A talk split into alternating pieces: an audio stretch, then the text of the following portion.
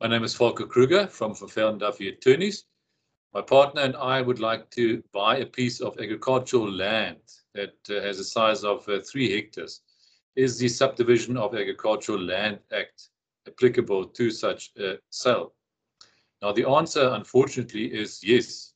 In terms of that act, you cannot subdivide agricultural land without the consent of the Minister of Agriculture firstly. And then secondly, you can also not be joint owners of agricultural land without the same minister's consent. Now, to obtain that consent is often not uh, easy to do. There are fairly strict requirements that have to be met, and also it's a lengthy and uh, cumbersome process.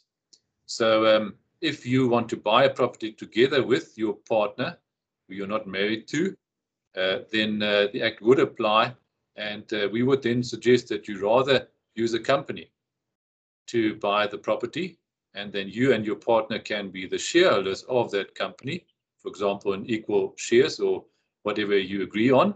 And then you actually would comply with the act in that there would only be one purchaser and uh, one owner of the land after the transfer, with uh, the two shareholders holding the shares in that company.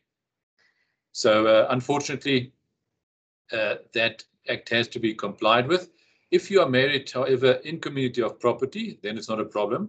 Then uh, you and your spouse can indeed buy agricultural land without the minister's consent.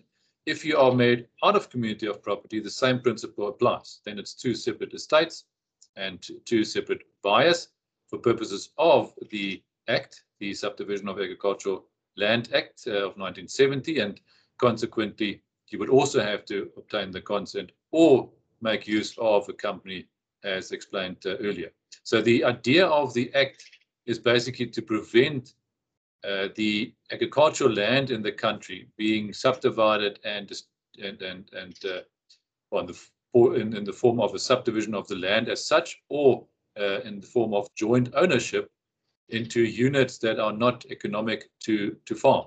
So to ensure that the farming land in the country is not not uh, cut into small pieces which can't be economically farmed. The Act indeed prescribes that for such a subdivision or for such joint ownership, the consent of the minister must be obtained for um, for such a transfer.